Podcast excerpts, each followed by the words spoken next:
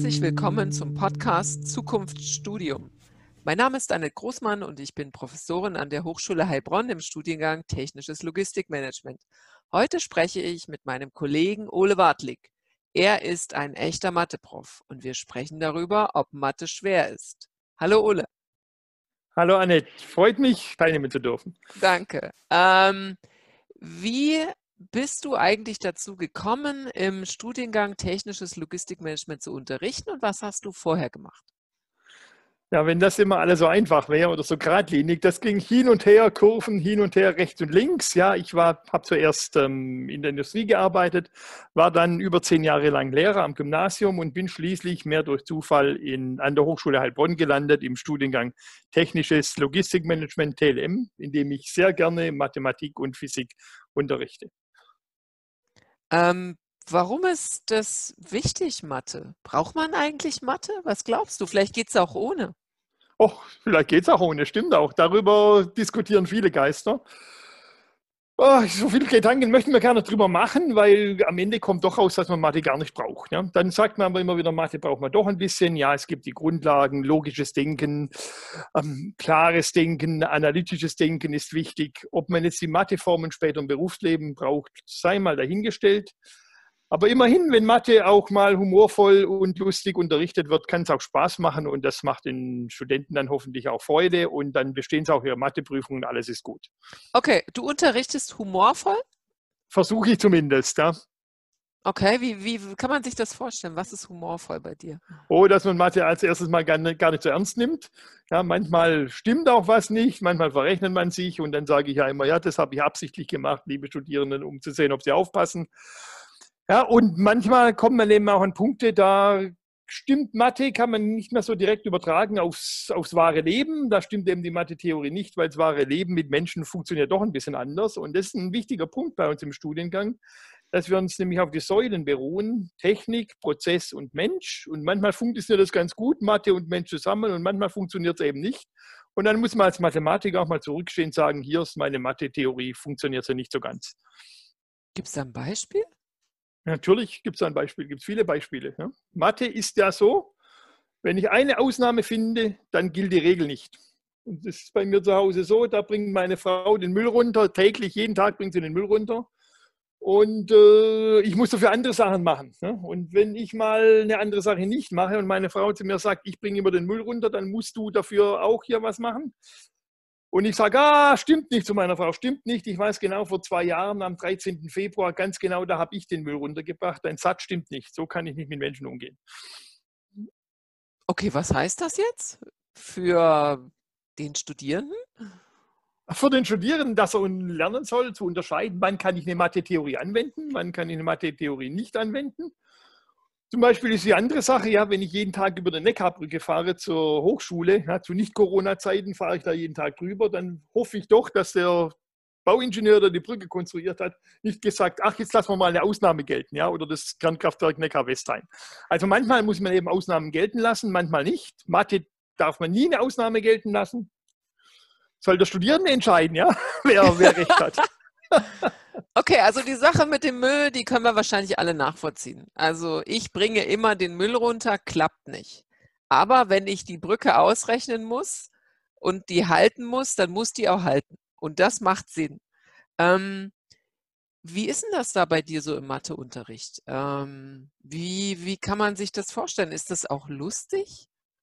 Ja, ich versuche es eben möglichst anschaulich zu machen. Ja, ich rechne jetzt zum Beispiel Anwendungsaufgaben. Da geht es um eine Start-up-Firma, eine Studentin, die ich auch noch Pink nenne, ja, ähm, hat ein Unternehmen gegründet und muss jetzt Gewinn machen. Und der Kunde ist die Europäische Union und die Europäische Union gerät dann in eine Krise. Es gibt Wahlkampf und der Preis muss gesenkt werden. Und über solchen Geschichten kann man dann noch viel Mathe beibringen. Und dann wird es viel anschaulicher und viel weniger abstrakt und macht hoffentlich auch mehr Spaß. Also wenn ich jetzt dir die Frage stelle, ist Mathe bei dir schwer? Was würdest du dazu sagen? Ja, schwer ist da immer relativ. Der eine findet es auch schwer, der andere findet es andere schwer. Ich versuche es eben so zu unterrichten, dass auch derjenige, der jetzt nicht unbedingt den Zugang zu Mathe hat oder möglicherweise sogar Ängste hat vor Mathe, zunächst mal die Ängste zu nehmen und den Zugang dann zu finden und so viel mitzubringen, dass die Prüfung zumindest geschafft werden kann. Und wer sich mehr von Mathe interessiert, kann natürlich noch mehr haben, gar kein Problem.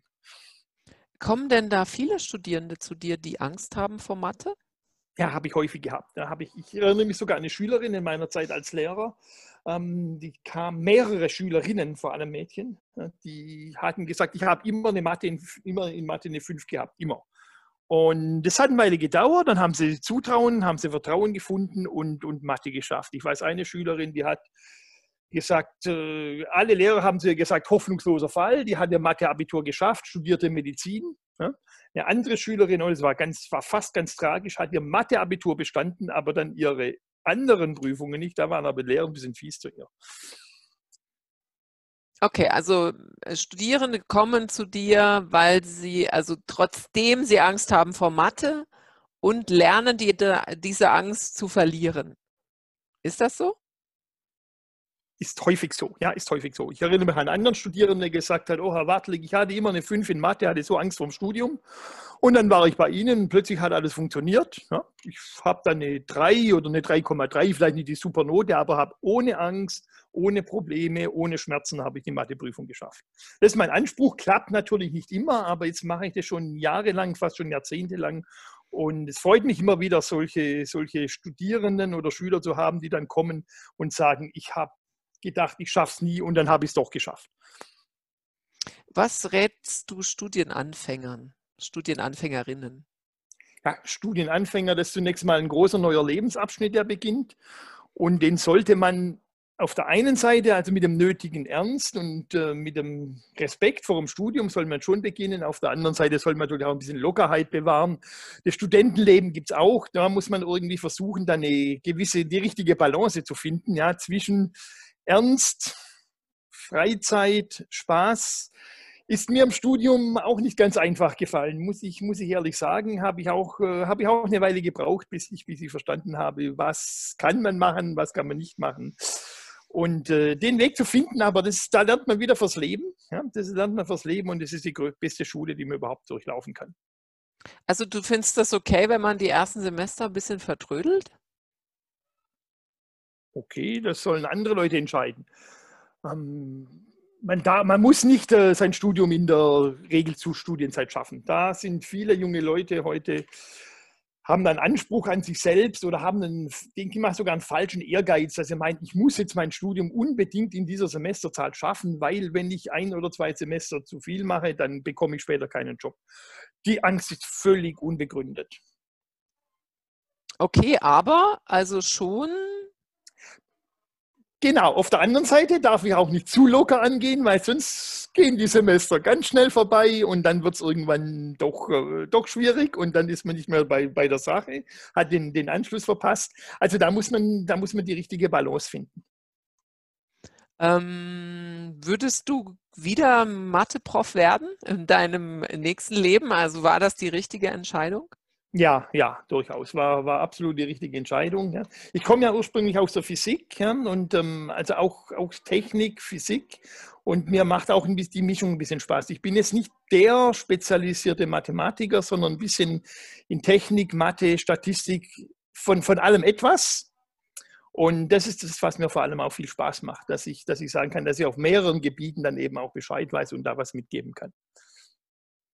Okay. Ähm noch ein paar Worte an ähm, Absolventen, die vielleicht diesen Podcast hören und sich fragen, soll ich jetzt wirklich ein technisches Studium machen oder soll ich lieber nicht?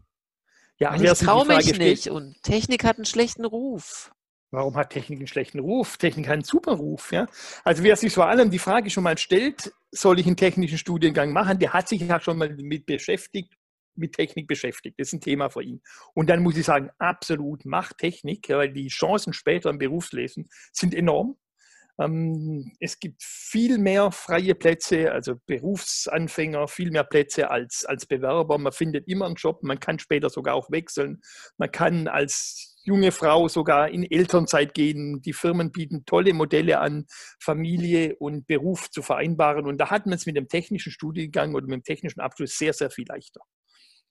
Als junger Mann auch? Weil du als sagst, junge Frau. Als junger Mann, ne? genauso, klar, als junger, ja. Da muss man eben die entsprechende Frau finden, die sagt, ich gehe arbeiten und du, lieber Mann, darfst zu Hause bleiben. Habe ich, immer, Traum hat bei mir eben nie geklappt, aber so unglücklich bin ich nicht. Bin ja zufrieden mit meinem Beruf. Ja, das waren eigentlich, glaube ich, alle Fragen, die die Zuhörer und Zuhörerinnen da draußen interessieren. Wir freuen uns natürlich auch über Anmerkungen. Und äh, ich möchte mich bei dir bedanken, Ole. Es war sehr interessant. Und äh, damit sagen wir jetzt Tschüss in die Runde. Ja, tschüss und viel Spaß, viel Erfolg, vor allem bei der Studienwahl und bei der Berufswahl später. Und vielleicht sehen wir uns im Studiengang Technisches Logistikmanagement. Würde mich sehr freuen. Sehen wir uns alle wieder. Tschüss.